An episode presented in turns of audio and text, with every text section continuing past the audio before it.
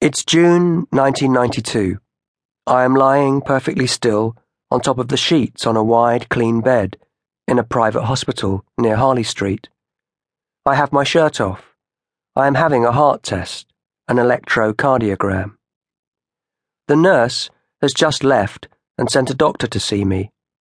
The doctor has just popped her head round the door and asked me if there is any history of heart disease in my family. I said no.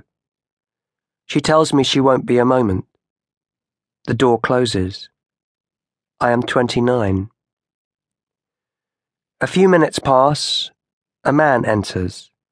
He is wearing a crisp pink shirt with a white collar. He has kind eyes and a racing driver's moustache. He looks like he knows a thing or two. He smiles and sits on the edge of the bed. There is bad news and bad news. The bad news is he thinks I am in the middle of a long, slow heart attack. And the bad news is, if not, then he thinks I'm about to have a massive one. I smile back. I have had difficulty walking and breathing for 10 days. Pains in my chest, pains in my belly, aching pains in the joints in my left arm, in my calves. I've been clutching hot water bottles, sitting under a blanket staring out at the garden. I've been rocking back and forth on the kitchen chair for sometimes three quarters of an hour, pressing my hands against my ribs, crying, talking to myself out loud, telling Tracey not to worry. She has stood before me, pale, not knowing whether to act. Later, I have lain in bed with the light out, Tracey beside me, and stared up at the dark ceiling and listened to her staring too. My lungs feel raw.